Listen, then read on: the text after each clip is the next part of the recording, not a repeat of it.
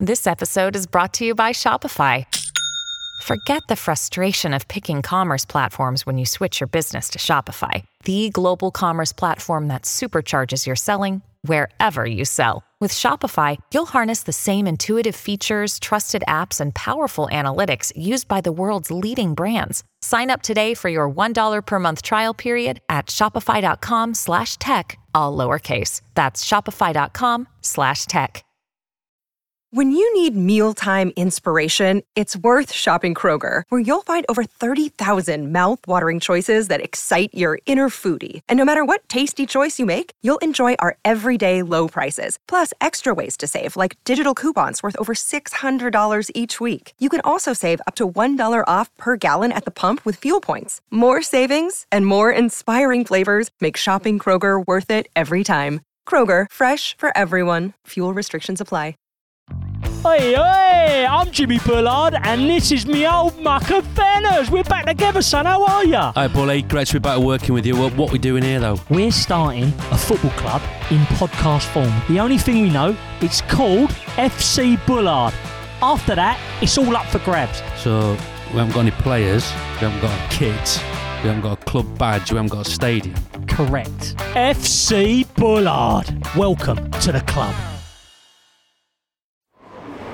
This is a crowd podcast. This episode is sponsored by Dave, the Viking Darking. To be more like Dave, go to patreon.com forward slash Joe Marler Show and become an official sponsor today. Who are you? What do you do? We currently don't have a clue, but give us forty minutes of your time, and we'll get along just fine on the Joe Marler Show. It's the Joe Marler Show. Hello, I'm Joe Marler. This is Tom Fordyce, and you are more than welcome to our show. Yeah, you most certainly are, Joe. Um, before we get started today, slight change of approach to today's show. Steve and I decided that rather than staying in a hotel last night in London before we recorded the show, that we'd try an Airbnb. Why? Partly because we're friends, we thought it'd be nice, and then we thought actually hotels are unbelievably expensive. We might save a little bit of money. Fair. And have some nice facilities. Um, a couple of issues. First one, the Airbnb apartment was on the noisiest road in the whole of London. Is that the truth or is that an exaggeration? I think that's a fact. Oh, okay. Steve disputed it when I phoned him to tell him we were getting no sleep. Bigger issue, let's say, have you done Airbnb before? Yeah. Uh, did Peter Andre's agent's house in Horsham. Did you? Yeah, lovely that. Nice pool, beds were lovely, no roads in sight, a couple of cows, they mooed every so often. It sounds yeah. like a very different vibe to the place Steve and I experienced last night. Did you, when you went into the kitchen, was there anything at all that you could use in the kitchen cupboards? For example, some tea bags, some coffee, maybe a, a small amount of milk in the fridge. Yeah, there was. There was the, what were they called? Supplementaries. Sup, supplitories. Sup, suppositories. Suppositories? What are they called? The supplements. What are they called when you get like little... Th- uh, Complimentaries. Complimentaries. There you go. I presume you didn't have any then by the sounds of it. No tea bags, Joe. Oh. No coffee. Beyond that, the fridge was completely empty. Not even a small amount of milk. Then Steve got quite excited about watching Netflix, picked up the remote control. No batteries in the remote control. It had no batteries? No batteries. Bring your own batteries. Please tell me you're leaving like a one star. I'm going to leave that to Steve. Um, batteries was a shame, but our hotel manager did warn us of this in our hotel manager episode. Fact. He did say the most stolen thing from any hotel is the batteries. Yeah. So we, sh- we should have seen that coming. You should have, but he didn't say Airbnbs. No, he didn't. On the noise front, I slept like a baby. So I think it is subjective. So, be more specific. Was it like my baby? Because my baby was up for fucking four hours last night, mate. So when they say sleep like a baby, that's a shit analogy. Okay, I slept like a sleeping baby. Nice. Um, or any other sleeping human. And because it was the middle of the night, the road was quieter than Tom is describing. It wasn't ideal, location-wise. We had a view of the London Eye. Ooh, and Buckingham well, Palace, roughly. If, if you went to the kitchen and you squinted, you could just see a very small sort of lit corner of what may have been the London Eye. I've never had a view of the London Eye from a hotel room before, so I was I was happy with that. Okay. Will will you be re-attending the Airbnb? No. Oh. But that's because it's not ideal. Yeah, we'll keep looking for a better option. Sorry, is this some sort of weird secret um, ploy from you two coming all the day, all the way down from Manchester to then... Why don't we get some of the listeners to put you up for the night? Perfect. Right, if, if you're listening to this and you fancy putting up Tom and Steve for a night, then uh, please get in touch and I will and I will reward you with a fabulous pair of Joe Marler Show socks. That is tremendous, Joe, because whenever we buy a pair of socks, Stand For Socks will give another pair, super warm, antibacterial, to someone who really needs them. This is the bit where you usually do the subscription stuff. Go on. Okay, Joe, if you would like to support the show, you can now subscribe on Apple, Spotify and Patreon. For just a pound a week, you can get bonus content, you can get ad-free episodes, and you will be growing the show at the same time. Shall we get a guest on now?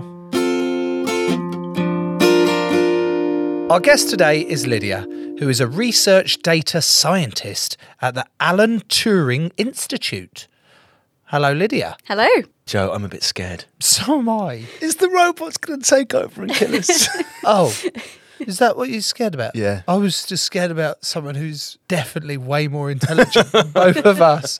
Are you a robot, Lydia? Uh, well, how would you know? I mean... Oh, my God. What a start. Right, artificial... If I break it down... Okay. Artificial, so it's like fake, because mm-hmm. I think of fake grass, and intelligence, mm-hmm. fake... You're, hang on. Technically, you're artificial intelligence. Why? Because you're fake smart. Why am I fake smart? Because you're like, I know deep down you're... I don't know anything about anything. On that, this level, like, you really, you're on it. You're really successful in all your careers.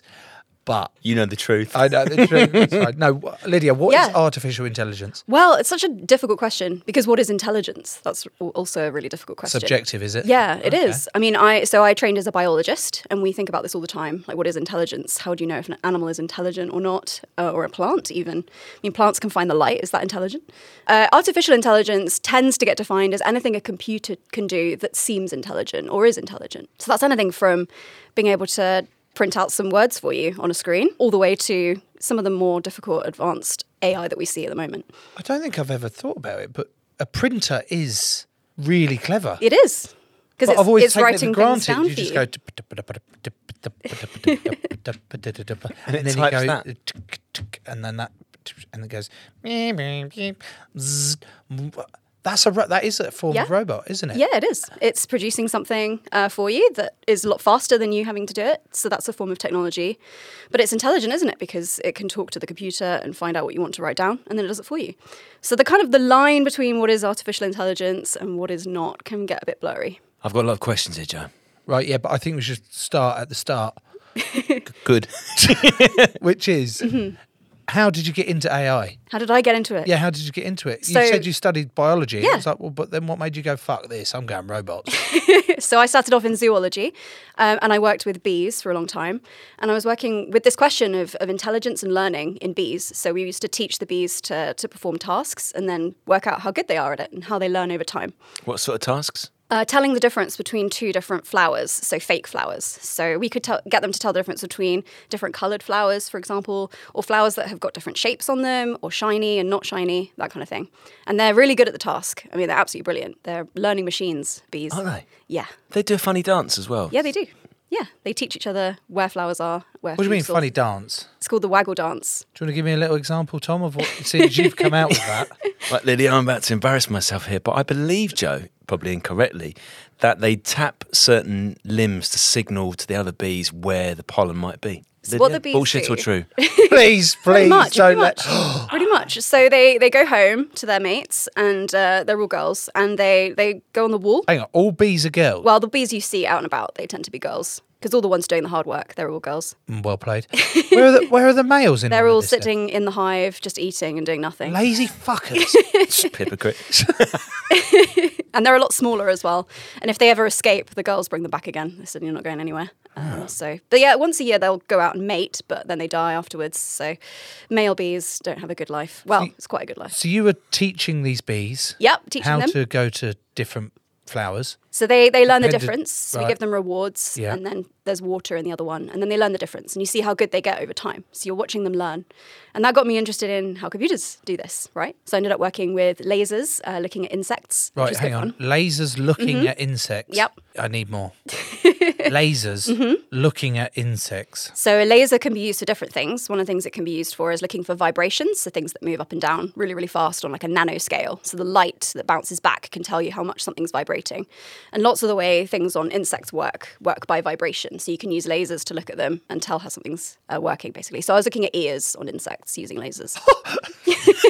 I didn't even know insects had ears. No, yeah, they've got amazing ears. Literally just picturing a little Picture- set of ears on a bee. The bee just came. You're like, why immediately have I, why have I got this picture of a bee and his ears are fucking Gary Lineker's? Like just, they obviously don't have ears like ours, do they? I mean, they have them uh, sort of vibration sensors. So they have them on their antennae, for example. So some, some insects have them on their bodies, some have them on their head. So there is ears all over the place in the insect world. So um, they're quite fun to look at.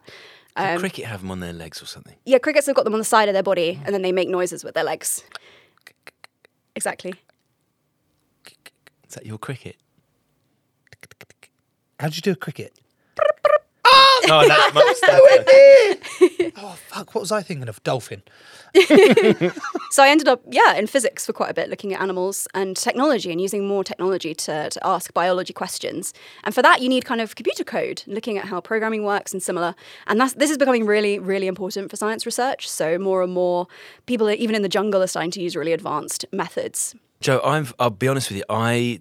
Me and technology, I fear it sometimes because I don't know what it's doing. Mm. Other times, Lydia, I think it's going to make me redundant. Mm. And there's something my laptop has started doing recently where it is giving, as I'm typing away, I'm writing something, it is giving me an option for the next word before yeah. I've typed it. And initially I was like, yeah, whatever, computer. It's fucking good, though. Yeah, the number is. of times. So now, Joe, this is freaking me out because I'm thinking, this computer is better than me at what I'm doing. Is that what's happening on my phone? Your phone will do it as well, yeah. So when I'm texting, it will give me like a selection of three words yep. that they think it's going to be so that I can just click on that one. So that's A I. There's an A I in my phone. Kind of, yeah. Right. Uh, go with Tom's. It's pro- sort of Are we going to get replaced thing. by A I? Is that what you mean? I thought there'd be lots of things that would be replaced. Mm. Like all the mechanical things. Mm. So obviously dishwasher being a classic example. I found it slightly chastening that creative writing could mm-hmm. be done better by a robot slash A I than my brain. Yeah, so there's there's two really cool um, A Is that have come out really recently. One's called G P T three, and that um, can write really well. So you can give it a prompt, say, tell me a story about bears, and it'll write a full story for you. What? Um, and it's quite creepy. Like, you can look these up. They're, they're really good now. And, and what they've done is they've fed this machine all of the human written text that they can think of. Stop and, feeding it. And f- fed all of it, and it's learned how do how does language work, how do stories work, and then it can it can generate new ones for you. Um, and and there's another one that's called DALL-E, D A L L E. And that creates images for you. So you can say, I want to see a tiger sipping martinis, and it will create images for you. That's amazing. That's so you better. think, is this creativity? Is this the machine creating things for us? Is this art? Are these are these stories it's writing now? So that G T P three. G P T three, yeah. G- brilliant. Fucking got that wrong straight away. I mean, it's, it's hard to remember. So that one, yeah. you've just said. So that one's learning from you. So yeah. as you type oh, okay. on your phone. So it is based on what his previous results yeah, exactly. and stuff have been. So if you're using Gmail, for, for example, or another email service, they're kind of following what everyone's writing in their emails. And so they can start to learn, oh, people tend to write, thanks for your last email, it sounded great. And they can start to suggest that as, oh, you're probably likely to start writing this kind of sentence. G P T three is a, like a huge version of that where they've fed it all of human text that they can get their hands on. So it's a much bigger version. It's not been rolled out completely yet because it's still quite massive. And they are a little bit worried about the implications of what it could do because journalists could use it to write articles and similar that's not been fact-checked, but it looks really real. So they're a bit worried about it going rogue. What do you mean Gmail see everyone's... Yeah, so they learn from what you're writing in your Gmail, for example. Um, so that's part of the privacy... Is that legal? I mean, you sign away your rights when you when? Were, when, when you sign up to that? the service. There's terms and conditions, and they, they say things like, we want to be able to read what you're writing. They a- anonymise it. Fuck, so... I, hang on, that was not put... that was not put in bold. No, it wasn't. Ever. I mean, this is why the E U gets upset with a lot of tech companies that are taking people's data, because a lot of people don't realise realize that their data is being looked at and trained with. Um, and so there's there's big implications for privacy and, and similar. I'm going to start making a list, Joe, on my piece of paper of items of technology I'm going to smash when I get home. I, am, I am really nervous and scared now. So there's there's definitely this idea now that data, so the kind of your user interface, what you're using with a computer, is now the new oil. So this is where all the money is coming from, how you use the world and, and technology, and that's where people are making money from it. So there's lots of questions about who owns it, and do you have rights to it, and do you have the right to not be tracked and not be followed around on the internet? So that's, this is one of the big problems. Do, do we got. have the right? Do not we at the have moment. The right to not be tracked? Not at the moment. What? The E U is looking into it, and they're trying to put more regulations on Facebook, and Facebook have got very upset about it, for example. So, so the only way you can not be tracked is to not be on it. Unfortunately, that doesn't really work either. Um. Oh, fucking hell. We're screwed. This is what Especially I feared. you and your fucking history on your All right. laptop. So do you remember? Do you remember? Do you remember if you sign up to a website and it says, "Would you like to sign in using Facebook or Gmail or Google?" Yep. That's one of the ways they can follow you, even if you're not on Facebook. So they can follow oh. you around the web, for example. Um, and if you don't sign up to those services at all, they can kind of infer that you exist. So your friends, for example, if they're communicating with each other and they see an unknown number that's coming in, so maybe you're not on Facebook, but someone's communicating with you externally, they can kind of tell, "Oh, there's a Joe-shaped person in this so- social circle. We kind of." know oh, you exist. So that's that's why this is one of the big concerns about how big companies are using data and, and following people around the internet. And, and this does have implications for even things like democracy. So a lot of targeted ads that are used by politicians and similar, some of those can get quite scary about, about what data is being used for those purposes. So where I work, we're like looking into the ethics of all of data science and, and A I and how privacy is is really important. So that this is something the people I work with. But why weren't those ethics looked at before it was all rolled out as to be like, yeah, just give us all your data? Uh, I guess it's how the world works, right? It makes you money. So shoot first, ask yeah. later. Yeah, definitely. I'm going to say mm. some everyday items. Yeah. And I need to know whether they are A I mm-hmm. or not. Toaster. Depends on the toaster. Okay, I've got a Breville uh, copper. So one that you put a little timer on? Yeah. That does the time for you and then pops it up when it's done. So yeah. that's a kind of intelligence, isn't it? It knows when, when it's done based okay. on the time. So that's a tick for me. Microwave. Uh, yeah, again, you can set it and it goes. But it's not feeding any information in. So it's not looking at your food and going, yeah, I reckon that's So it can't good. get more intelligent. No. It is what it is. It is what it is. But it's and not. that's that's what most of our A I is like. It's got a singular purpose. It does the thing it's supposed to do. And that's that. That's basically how all A I works at the moment. Quad bike. It's a machine, right? So yeah. the blurry line between what's intelligent or not. I mean, you give it a control and then it, it acts on that on the engine. So to an extent. Well, it's it's not working at the minute because I, I flooded it with petrol. So the engine's a bit fucked. So, But there's, for example, there's rice cookers that can kind of take in information about the steam levels and then change the the amount of heat that's going in. So it's a feedback system. So that's, that's like an intelligent rice cooker. They're quite cheap nowadays. Fucking hell. Okay. Yeah. Alexa. Yeah, that's a form of A I. So the the first three, toaster, microwave, quad bike, added with the rice maker. Mm. I haven't got, but I'm interested in getting one now. It might be really, really good, mate. So hard cooking rice. It is hard so cooking rice. Fucking hell. That's why you need a robot to help. So hard. But they seem like normal kind of your technology, in, in, the way we've been semi-control computers. of them. Exactly. Yeah, they're, exactly. they're not going to jump out and be like, ah! I, I, what's the what's the pro, uh, Will Smith? iRobot. iRobot, iRobot the Terminator. These are all examples of generalized artificial intelligence. So these are uh, machines that theoretically exist that can learn about the world around them and understand it. So they are machines that think. So Alan Turing, he invented the Turing test, which is he had an idea that one day machines could think for themselves. And so people were trying to work in generalized A I to try and produce a machine that can generally understand and, and act more like a person. But at the moment, we're really far away from all of that. So even though Alexa or Siri can talk to you, they don't understand what, what anything is. So they can talk to you and sound very uh, impressive, but there's no understanding. There's no thinking there. Let's talk about Alexa mm-hmm. because Murph, my partner, wanted to get an Alexa. Mm-hmm. And I said we shouldn't get an Alexa because everything that we said, Alexa would basically be listening to, even if Alexa wasn't listening to all our conversations. The fact that we would be telling Alexa certain tunes to put on and stuff like mm-hmm. that would be used to sell us stuff we didn't want mm-hmm. in a planet that was already dying of overconsumption. And she got quite pissed off at me Joe, you look surprised. Was there any validity in anything I said to her, Lydia? So, I mean, people are very nervous about these these kind of technology listening to us, and to an extent we have to just trust the big companies that they're not when they say that they're not, but it depends on how paranoid you're feeling. Uh, one of the, I suppose, the ideas about how these these voice-activated technology work is that they're listening out for you to, to use the keyword, so Alexa or Siri or similar, and then they turn on. But that does mean they have to listen all the time. So they are technically listening, but are they are they collecting info or not? So at the moment, the big t- the big tech companies say they're not, but they are always listening, or you know. So I I I did I did something similar, Tom, but I actually bought one. So I had the conversation and went, nah, fuck it, you know.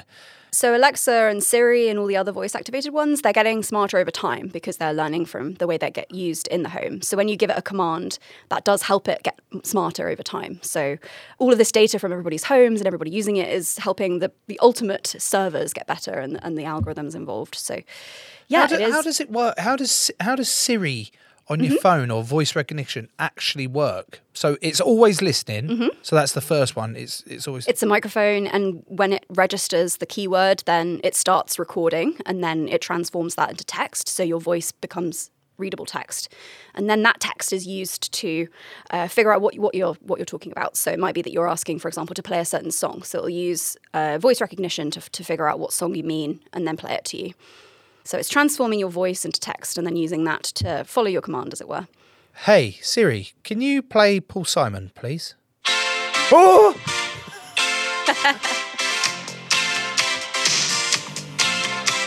Oh, fucking hell, Siri, I love you. Should probably say something back to that. That's sweet. There you go. That's sweet. You said that's sweet. That's patronising. Sweet. Voice recognition has been a huge issue for computers to try and solve. It's taken a long, long time and lots of research, because you imagine lots of different backgrounds, lots of different voices, accents, tone of voice. It's a really difficult problem to solve. And uh, the way it works is through deep learning, which is one of the, the main big advances in A I that's happened in the last Hang on, years. I don't like that word. Deep learning? No, deep. Deep. Deep fake yep, comes deep fake. to mind. Exactly. So deep learning. Mm-hmm. Is that a good thing or a bad thing? It's like saying, is a tool a good thing or a bad thing? Just depends who's using it. Exactly. Oh, okay. So A I started out, say, um, do you remember when A I first um, beat the chess master? Yeah. Um, so that was something called symbolic A I. So what they did was they taught the computer all of the different possible moves that chess can do, so all the rules.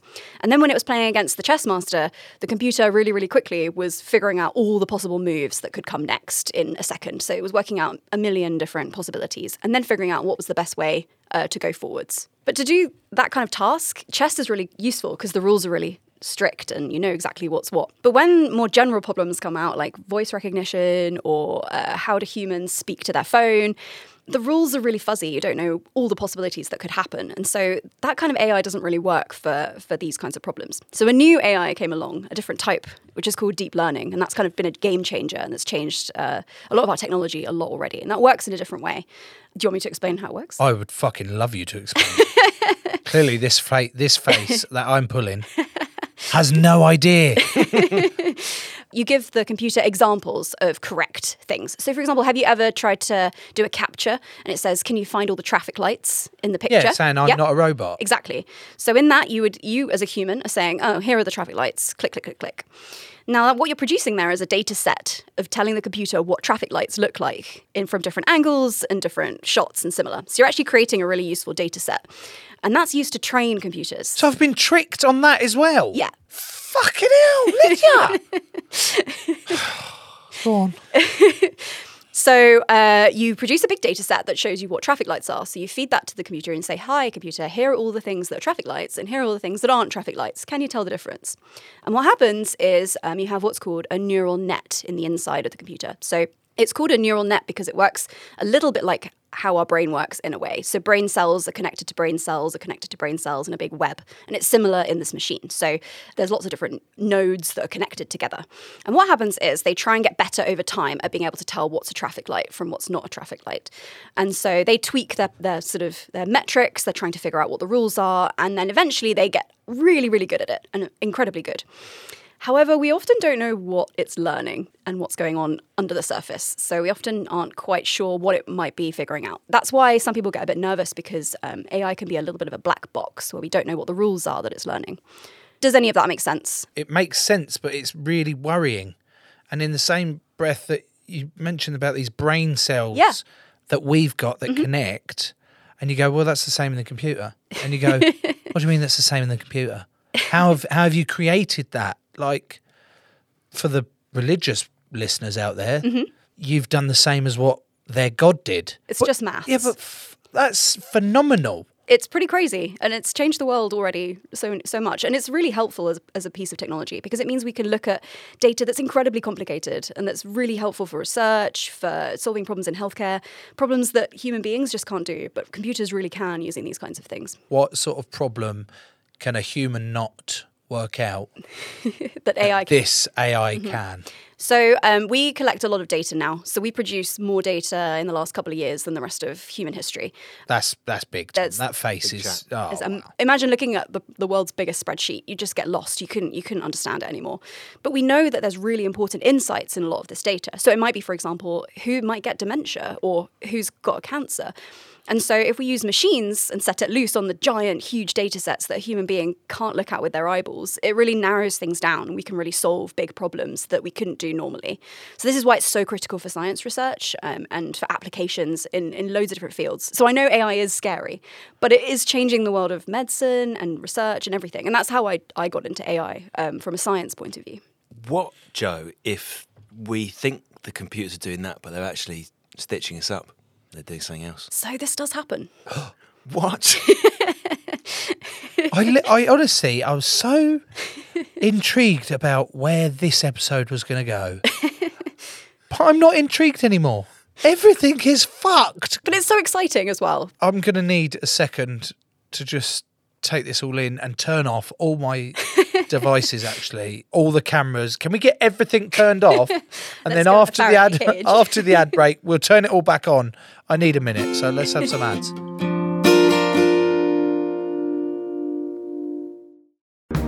Shrink the Box is back for a brand new season. This is the podcast where we put our favourite fictional T V characters into therapy. Join me, Ben Bailey-Smith, and our brand new psychotherapist, Nimone Metaxas. Hi, Ben. Yes, this season we're going to be putting the likes of Tommy from Peaky Blinders, Cersei from Game of Thrones on the couch to learn why their behaviour creates so much drama. So make sure you press the follow button to get new episodes as soon as they land on Apple Podcasts, Spotify, Amazon Music, or wherever you get your podcasts. Shrink the Box is a Sony Music Entertainment original podcast.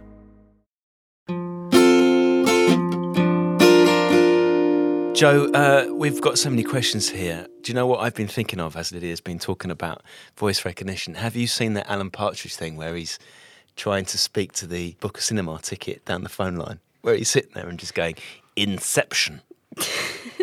No. Inception. No. That's something that's been such a difficult problem. It's taken us decades to be able to solve voice recognition. It's it's a really difficult challenge. Um, I mean, if you think about how my voice is working right now, you can't tell where the spaces are, you can't tell where the sentences end or stop. All of the noises I'm making, they're just merging together. Like, how, how would you do that as a machine? It's really difficult. So you're actually saying machines are thick as fuck? Yeah. Oh, so not as clever as that. So no, they're, they're there in the, up on their high horse. But they're not quite as clever as us yet. Oh, no, far from it. So I'll give you a really cool example. So you, you were saying before about how maybe they're kidding us and they're not actually that clever. Um, yeah. And this does happen a lot. So there was a really nice example I saw where somebody tried to teach a computer what's the difference between dogs and wolves. So they would show them photographs of wolves and dogs, often huskies, so they look quite similar to wolves. Stitch up. And yeah, but the, the computer's the, not got eyes. So the, the computer can look at the pixels on an image. Uh, It's not got eyes. It hasn't got eyes. How's it, it can, looking at these pictures? It can, it can understand the data. So a pixel has got information numbers that are encoded in it that tell you the colours, the darkness, the lightness. And that's what the computer's seeing. Fucking hell. Yeah. So it sees... So you know the matrix with the binary code? Yeah. That's that's how a computer sees things. Uh, oh, wow. Through, through, through that. Someone taught it the difference between, say, huskies and wolves by showing it lots of images that had been labelled. So someone had said, this is a wolf, this is a husky.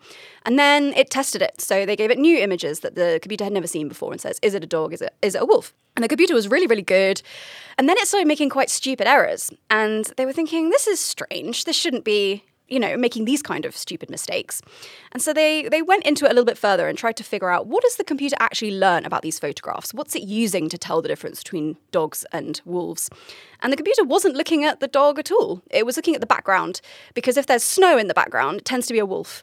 So it wasn't even looking at the right thing. And this is something that happens all the time. And so you have to be really careful about what your computer's actually learning, because remember, it's really stupid. It doesn't know what the meaning of these things are. It's just data. It's not. It doesn't mean it knows what a dog is or That's a wolf. That's what you think. But how? Oh, it could be tricking How us. do we know mm. that they're not double bluffing the shit out of us and going, oh, I need to get these ones wrong now just to not let on that I am... Um, running their worlds. Yeah. Yeah. I mean, this is... Is that possible? I mean, so people do talk about this from a kind of philosophy point of view. So if we do get generalized artificial intelligence, which we're very far from at the moment, you know how you're a lot smarter than, than a dog and you can easily well. trick a dog? oh, sorry, Joe. You can easily trick a dog, right? You can pretend to throw a ball and the dog will run after it. What if the computers end up being that much smarter than us and they could trick oh us? God. Um, so this is what people are nervous about, and there's a lot of philosophy around it. But that being said, we're very far from that, and that's not how our A I works at the moment at all. Joe, you'll be familiar with Terminator. The Terminator. Terminator. Yeah. Never seen it. Don't give me that. It's a really great film. You've never seen the Terminator? No. Terminator one and two. Brilliant I've, film. I used to play, uh, I think it was, term- what, what's the one where he... He melts, or he's like metal. He can change into yeah. metal. That's Terminator two. So I used to play Terminator two on the Sega. I've never watched it. Great I've song. seen clips, but I've never watched it. Lydia, so you'll have to lead on this, please, Tom. Can you describe, Lydia, what Skynet is on Terminator and why it's so terrifying? Skynet is rogue A I, isn't it? So it's an A I that um, has learnt and can, can teach itself, and it understands the world, and it's decided it wants to get rid of humans for whatever reason. So it's decided to go to war against people. So people talk about this kind of thing theoretically, and what could happen if we produce something, and what if it becomes um, beyond our control.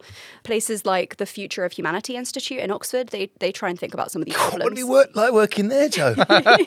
Humanity. I'm going to apply soon. We should. They look at existential threats like this. So they, they consider super A I could be an existential threat to the human race. But it is all theoretical, so we'd have to see. So you're saying there is, there is a possibility. Mm-hmm. I know it's all like hypothetical. Mm-hmm. And at some point in the future, computers, A I, can get intelligent... Fucking dickhead! I'm clearly going to be dead. Or they might leave me spit. Let's leave him around as some sort He's of... He's no threat. Yeah, fuck him. So you're saying that at some point in the future... Bring on the robots. Bring on the robot podcast hosts. Oh, I don't even want to finish the question now. Lydia. Yes. Will there be a robot uprising? Like there is in I Am Robot, mm-hmm. that we get to the point where general A I mm-hmm. decides, I'm going to fucking take over the world here because I am far more intelligent than the human beings that are inhabited. That wrong it. Theoretically, yeah. I mean, um, Does why... that not scare you? You say that so like... Just laissez-faire. Is that what's the word? Yeah, yeah laissez-faire. Was it? Yeah. Um, you say that so laissez-fairely. Well, I think it could be a long, long time away. And, okay. and I work with computers and A I all the time, and it's honestly really stupid. It can't make very good jumps in conclusions. Uh, computers don't really understand the world, and this this happens all the time. I mean, the computers do what you say, not what you mean, and that's always a frustrating um, problem that you get when you work with with A I. Um, so that's a no, not yet. No, no, we're really far off. Way Anything far, like that. Yeah, but it could happen. We'd be dead, Tom. Great. Don't worry. one hundred years? Some people think decades, some people think hundreds of years, but we don't really know.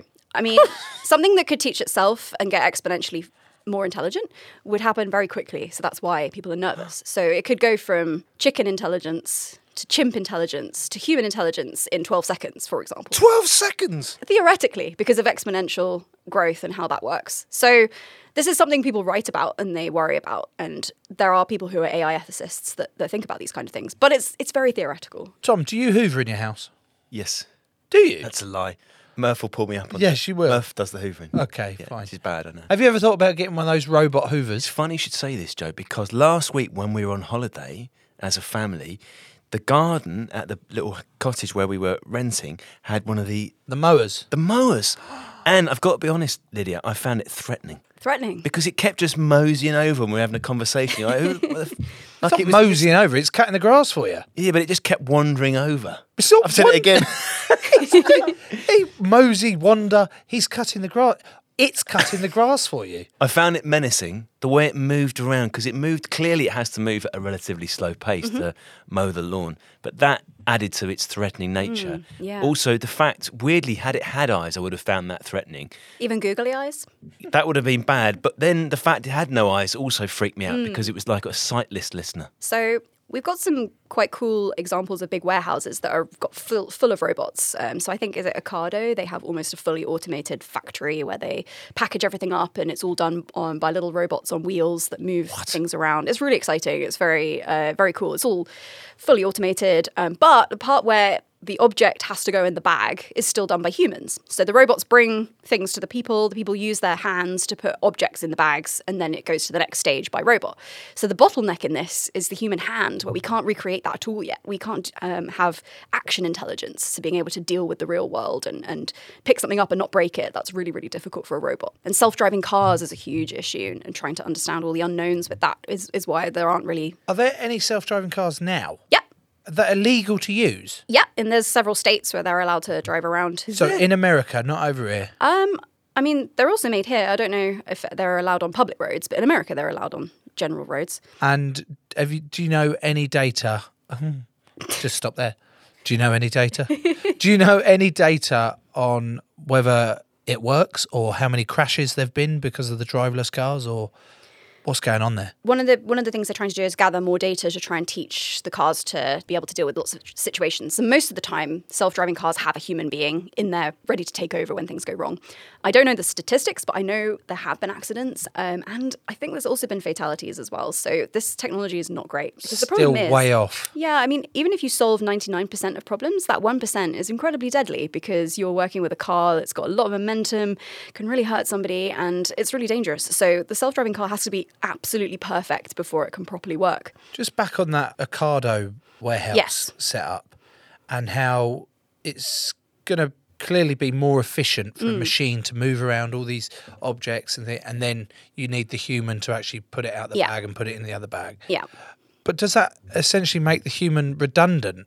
Or, or not quite fully redundant yet, but it's to a point, the shittest job. Well, yeah, you just yeah. got, well, you got to pick it out there, and then the the argument will be, well, I don't have to pay you as much now because you're doing half the job. Yeah. Although it's an important job, mm. you're moving that from that bag into that bag, and you go, well, how's that fair on humans? Yeah, I mean, automation um, is going to change the way that jobs work, I think, um, and that has happened in human history a few times. So in the Industrial Revolution, eighty percent of people were farmers, and now four percent of people are farmers. And so we've seen a huge change what? in human history. No, no, no. Say that again.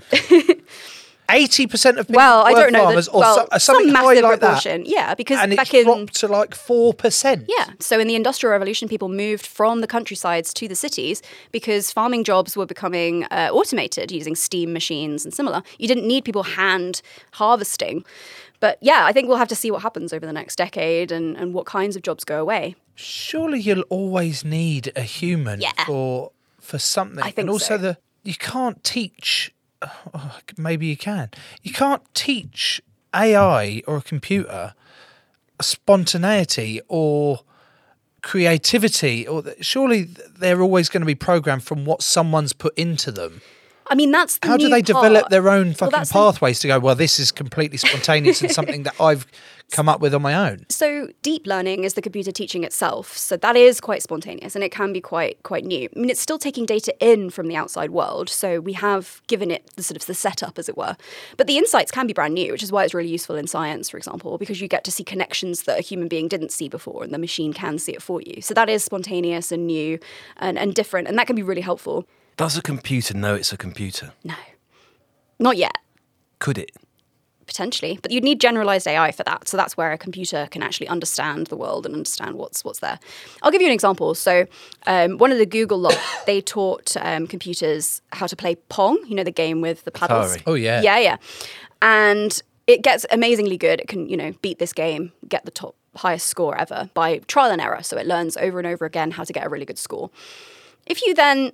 move that game a little bit. So shift all the pixels down, or maybe put it on a diagonal, or uh, maybe put it into three D. If I got a child to do that, they'd understand. They'd be like, oh yeah, I know how to play this game because it's basically the same. There's still paddles, there's a ball. Computer won't understand. Even if you just moved it a, st- a tiny bit, it doesn't understand. It does not understand the concept of what is happening. It just understands the world through ones and zeros and, and binary. So yeah, we don't have computers that have insight or conceptual thinking at the moment. So a computer can't love. Can a computer love?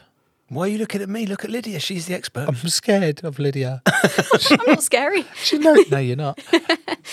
Can a computer love? No. It can't. It doesn't yet. know how to love. No. We'd, we'd have to ask these questions when, when we get, you know, more generalised A I, when we, when we start seeing real, you know, intelligence. Could it fake love, though? Could it understand enough to give you the indication that it loves you? And what's what's that That's film the with film, Joaquin? That's what I was thinking Phoenix. of. With his, yeah, yeah. They give Good, responses like, oh, I... with uh, Scarlett Johansson as that's the voice it. of his yeah. hard drive. Also, Ex Machina. That's another one that mm. explores this question. It's brilliant. Really I'm so glad you've cleared that up for me because I'm pretty sure I used to call it Ex Machina. So did I. And it's Ex Machina. It's a Greek term, but yeah, um, that these kind of questions are something that, that we've been thinking about for a long time. I mean, robots, uh, even the Terminator films, they they kind of question this as well. Like, can a Terminator become fond of humans and understand and similar? So, yeah, it's all the realm of philosophy. Right now, we've got computers that are really helpful for telling us about data and numbers and, and giving us insights about connections and things, but understanding human relationships, long, long, long way off. I think. I, I think we're very far from. Fucking from hell, that. we're we're a long, long way off of understanding. Oh, that's true. Jesus. This episode is sponsored by the following magnificent people. Who Cares Wins. It's Sean Carey. You can call him Al twice. It's Al Allen. Dickie Johnson, John Dickinson. Stu Wartson-All. It's Neil Stewart. The Mayor of Ware. It's Ken Mayer. Get off the fence, Tommy Pickett. How does it feel? Emily O'Neill, Matthias Alkane, Just James, Jimmy Dean, The Bounty Hunter, Alistair Bowney, The Wily Old Fox, Stave Wiley, Tristan Hall, Ollie Soundy, and the Prince of Welsh, it's William Welsh. To be more like all of them, go to patreon.com forward slash Joe Marler Show, become an official sponsor, and grow the show today.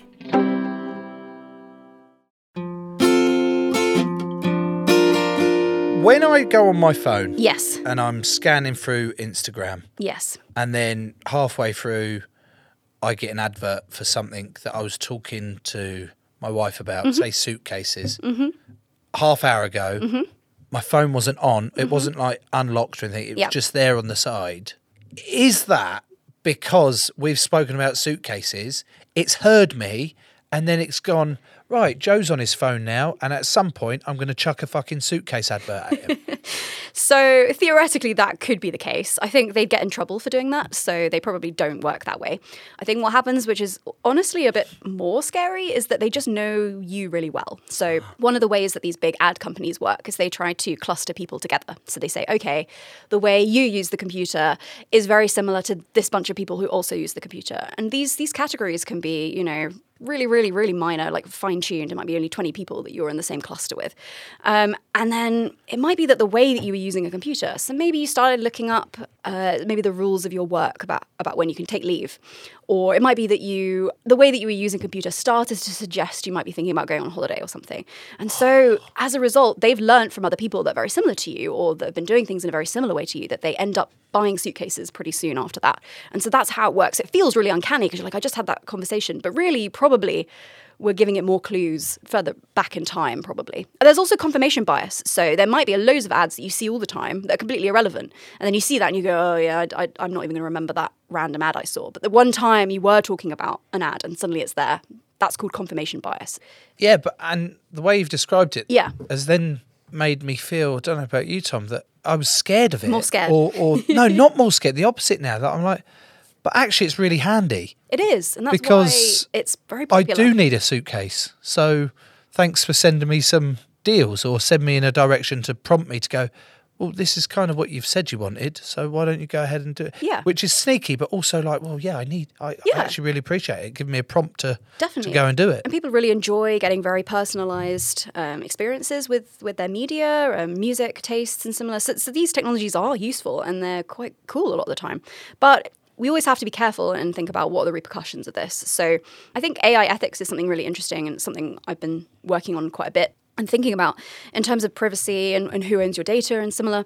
Because one of the one of the problems we get is that if you put biased data into your algorithm, you're going to get a biased answer. So, for example, if you put in data that comes from the real world and the real world is sexist and racist, the machine will end up sexist and racist as what? well.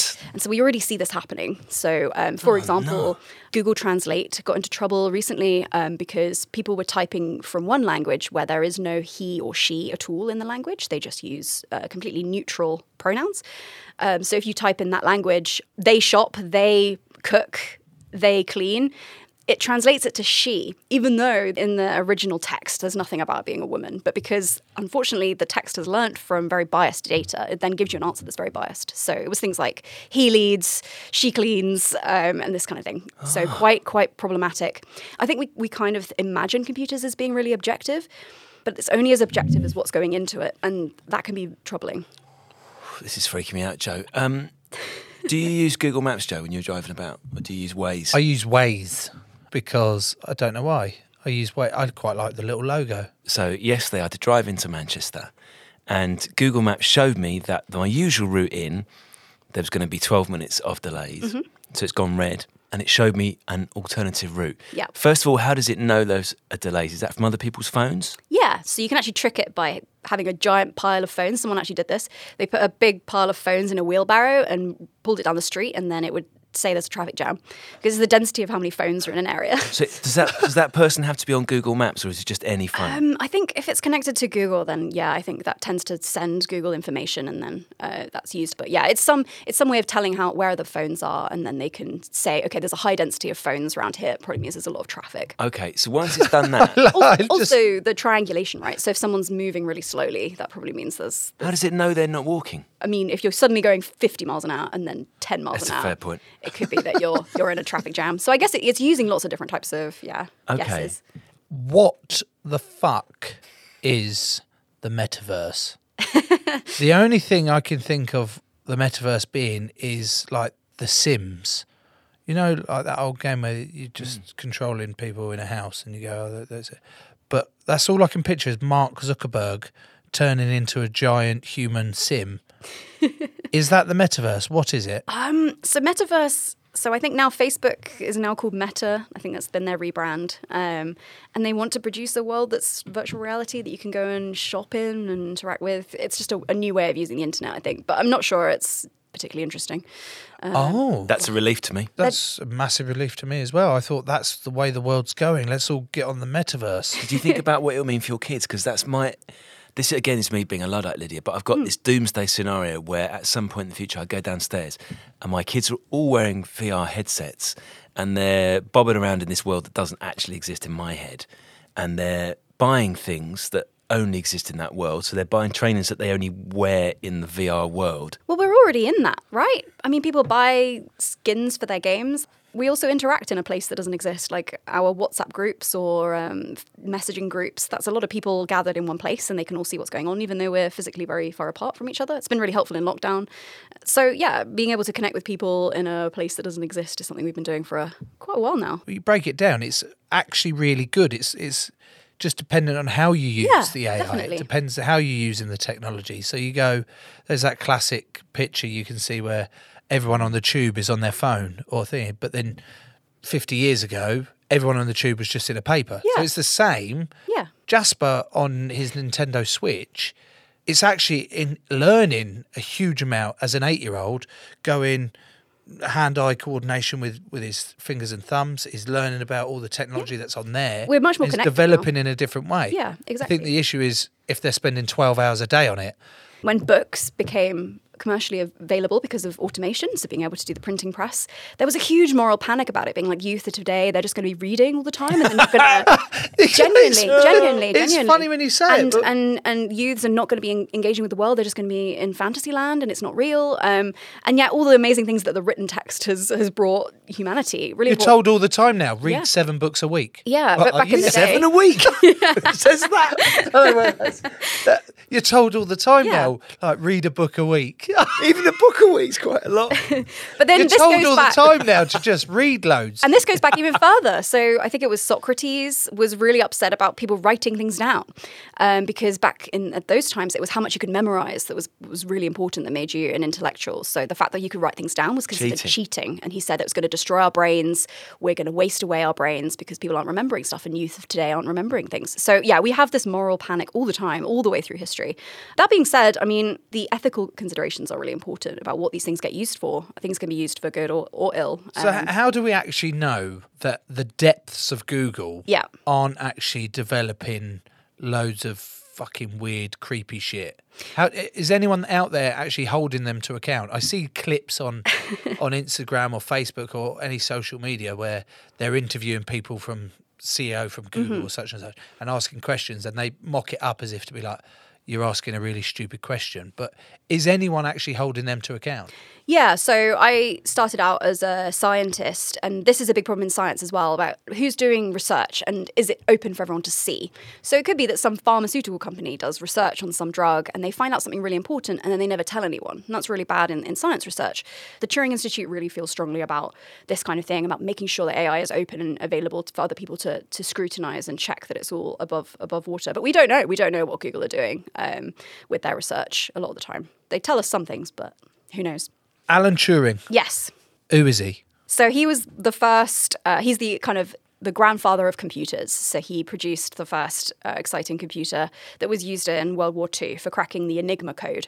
So the Enigma code was a way that um, people on both sides were using to write encrypted messages and send them over radios to each other. So we could actually hear what uh, the Nazis were saying to each other over the radio. But we couldn't tell what it was because it was all encrypted. So they were using a machine that would turn text into a different type of text that couldn't be solved. And you can only solve it if you have the en- the encryption machine, which is the Enigma, and the the cipher, which tells you how to transform it. So it's the kind of encryption you can do with a book. People people do that as a hobby.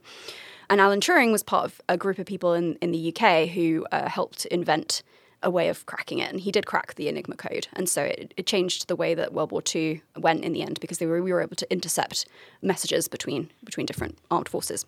He then continued in, into research. So after the war, he carried on with computer science, and he talked a lot about and machines that can think, things that we've been talking about. How would we know if it could think? What would be some of the signs that a machine was intelligent?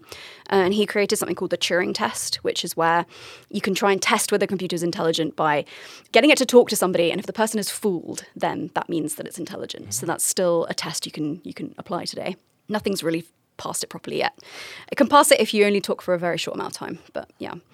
Unfortunately, he was uh, wrongfully convicted for homosexuality. So he, fuck off. Yeah. So the, the he was arrested, and he opted for um, chemical castration, which was one of the options given to him other than prison. And unfortunately, that led to him committing suicide because of this, the the effects of the yeah the punishment. This he died really young, which is really really awful. And the U K government has now apologised. Um, oh, well, after thanks. That. After how many years? They only did it a few years ago. So that is yeah, fucking. He bonkers. died really early, and it's really. Like, he should have lived all the way into the computer age, really, and he would have seen, yeah, he should have lived a lot longer, and it's really awful. So, I mean, that just, like, starts a whole other fire in terms of what was going on in those days. How can that possibly, you, in fact, lose anyone, you know, from the world for who they want to love yeah, and who they want to be. But someone, clearly one of the greatest minds that there was knocking about at the time. Yeah. Brilliant. Cheers. Thanks for that. Fucking homophobes. I would like to ask before we finish about house robots. Okay. Can we have... I've, will it, will hang on, it... I've already cleared them. Toaster. Yeah. Microwave. People can buy Quad smart bike. versions of those, yeah. So. Are those, you know, when the people talk about the Internet of Things? Mm. I don't understand what that means. What's the Internet of Things? So your fridge... You just tried to explain your... it. Sorry, but I went, do you mean the Internet? No, no. You Internet really are a Luddite. No, Internet of Things is a term. Uh, it's basically putting more sensors in your home. So your fridge being connected to the internet, and then it could learn what you're doing to your fridge. So it might learn that your milk's bought on a Tuesday, and it can like, alert you, oh, by the way, you forgot to buy milk or something. So it's it's bringing the internet into the real world. So not just on the computer, but on your devices in your home and similar. So people have the, the Ring doorbells, don't they? I've just got one. I get a hundred notifications a day. Little fly, if a fly goes by, yeah, yeah. Goes off, I'm like, oh. So that's a doorbell that's connected to the internet and is able to send things to your smartphone. So that's an Internet of Things because it physically exists in the world, and yeah, it's connected to the internet. So okay. that's that's a growing thing. Have you got a video on yours? Does it show you who's outside the front door? Yeah. Where is the video going or ending up? What do you mean? It's on my phone. Yeah, but does anyone else get to see it? Is it like accidental C C T V? What's accidental C C T V? Whoever your provider might be looking at your videos as well. And they might know where all these people are oh, in the world. Um, who's there now? Well, hopefully it's encrypted, which means only you can see it. So that would be good. So yeah, but people could hack it potentially. Um, Fucking hell, what are you doing? I'm messing I with put your that head. Up to make my house safer. You've now told me that it's making it worse. Well, you don't know. And I, I think these things are encrypted quite well, so I'm okay, sure it's totally you. fine. Yeah, yeah. And encryption's really, really good way of making sure that no one's reading your messages and, and similar. So... I don't know about Gmail, but other other messages like uh, WhatsApp, WhatsApp and similar, they that say that they're encrypted. encrypted. Exactly, but I think Gmail isn't, for example. So some some aren't end-to-end encrypted. And yeah, so you can look that up and see what kind of services you're using and similar. It's interesting, though, because, you know, thirty years ago, the idea that you could look at anybody's house from the outside was terrifying. And now we can do that all the time with Google Street View. So we do upgrade or update how we feel about privacy and what's okay and what's not okay. So now, I, you know, you can walk along the street virtually and look at all the different houses, and that was quite a scary idea not that long ago. So maybe we'll feel the same way about, you know, cameras in our homes maybe, or who knows. What is the Turing? That'll be the Institute. So we're in the British Library, and we're a collection of people who've come from all sorts of different science backgrounds, research backgrounds, uh, startup companies, computer scientists, all sorts. And we all work on problems that use A I uh, for good. So we try to do research in the real world that's helpful to people, that's um, going out there and, and helping solve problems. So one of the things we work on, for example, there's an underground farm in uh, Clapham, I think. What, like what? In the, like in The Gentleman? Have you seen The Gentleman? I haven't seen it. They've got like... loads of underground weed farms so up and down the country. Do you have to go in to that farm through a hidden tool shed in a container? So it's in an old air raid shelter. So oh. it's um, right underground, and it's got sensors all over it, which are constantly monitoring all of the um, humidity, the water content. Everything's controlled remotely. So it means we can grow things really efficiently. So it's uh, you can have a harvest every ten days in this place. Every so. ten days? Because it's been fully optimised. This is great. And they have a digital twin. No, no, no. Think of it differently. Rather than we immediately jump yeah, to it right. being negatively, think of it like, no, this is fucking great. This because could it, help change the world. Yeah, because the, the carbon footprint of this can be completely zero, because you can fund, really? you can power it with just uh, renewable energy. And then to transport that food to cities, it's just go above ground. So it's a zero carbon option for food production. That doesn't mean you have to use huge swathes of land, huge amounts of pesticides. So no pesticides are used in this in this underground farm, for example. So there's a digital version of this farm, which is like a simulation version of it. From that, you can do experiments. You can see what happens when there's a really hot day. What what should we change to make sure that it functions correctly? So these kind of digital twins are really helpful for looking at complicated problems. So they get used for things like pollution in London and similar as well. So by having these really advanced sensors, we can we can control uh, the conditions of this farm to make it super efficient, and that's really useful for the growing needs of the population. And the whole thing is um, no soil. Um, so there's no soil. There's no soil. So you know, like when you grow your cress on a little yeah. bit of oh. tissue. A bit of kitchen. A bit like that, exactly. I guess it's a bit like that. I mean, yeah. that's a really fucking basic version that I've just compared the brand new Next farm. Yeah, I mean, it's a, a great way of having urban farms, basically. So where humans actually live, you can actually grow food. Could a computer edit this podcast? What What's involved with editing? Steve? Yeah, the C-bomb's not going to make it. We need to invent some sort of A I. So yeah, that could be done automated. So it could translate everything you've done into text and then search for specific swear words and then go back to the order, the, the actual sound part and clip it out. Or put like a beep over the top or something. So what you're saying is mm. we could make Steve... redundant. You swap Steve for a computer. But, but it's not I really that smart, like though. Steve, and I think a computer would be less. I think fun, you'd still really. need a person, because they'd still have to they'd still have to run it and decide whether things were false positives or something. So it wasn't actually the C-bomb, it was something else. Shit. Steve, so, you've still yeah. got the job, mate. But it might it might speed things up for you. Um, so it might be that you can quickly find all the swear words rather than having to search the whole thing or listen to the whole thing. I think that's what we'll see more and more, these these kind of tasks getting sped up for us. Lydia, have you got anything else that you would like to talk about?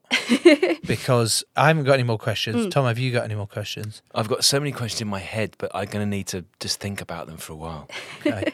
But if there's anything mm. else specifically that you want to talk about, then Go ahead. If not, I'll attempt to wrap it up. So I guess there is a kind of knee-jerk reaction of everything is terrifying and scary. And I think that's, yeah, I think that's an easy route to go down. But I think we can see the good that technology does in the world. And it's well, why we, we should... have to, don't we? Yeah. Otherwise, what's the point in developing it? Exactly. It's good. These developments are good. Yeah. Look at the medicine developments you get, the the underground farms that you're talking about. The... Yeah, there's, for example, the idea that computers can learn from images could be super scary because you could think, oh my goodness, what could that be used for? But at the same time, it could be used for, um, so it's already being used for looking at brain scans. So you can find out that people have got dementia years earlier now because computers are better at finding the patterns that a human being would struggle to find. So even though there are bad uses for A I and, and maybe some of these tech companies, you know, maybe we're a bit nervous about what they're up to, there's so many incredibly exciting things that are being used. used with A I that are going to change the world and make things better for health and for science research and everything. So yeah, as much as some of this is scary, I think it's the same as anything. Tools can be used for, for bad things, but also very exciting things. So it, what's important is that we continue talking about it and thinking about it and making sure that there's lots of discussion about what should should be allowed to be out there and what maybe should be regulated. Before coming on um, to the show, mm. I was so excited. I was like, I'm, I'm really, really... looking forward to this one. And then meeting you, having you talk the way you've spoken to us, I've loved every second of it. And it's, in fact, exceeded my expectations of how this was going to go. So I just want to say a massive thank you for coming in and you're welcome and telling us all about A I. And it's not and, all scary. And not and scaring us a little bit, but actually making us realise these developments on the whole are, are for good. Yeah. So it's just how we look at it and approach it. So thank you. Definitely. Thank you for having me. Well, if you like the show as much as Joe and I, and you would like to support it, you can now subscribe Apple, Spotify and Patreon. For just a pound a week, you can get bonus content, ad-free episodes, and you will be growing the show at the same time. And if you want some official show socks, click the link in the episode description now. And if you would like another podcast to listen to in the meantime, let us recommend to you The Secret History of Flight one forty-nine. Now, this is pretty amazing, Joe. I know you're a big fan. It's the story of ordinary passengers on a trip from London to Malaysia who were taken hostage by Saddam Hussein when they stopped to refuel in Kuwait. It's an incredible story of undercover operations, of cover-ups, human shields, and a thirty-year fight for the truth. You have to listen to their stories. Search for Secret History of Flight one forty-nine in your podcast app now. Who's on next week? We don't know yet. Brilliant. As organised as ever. Crowd Network. A place where you belong.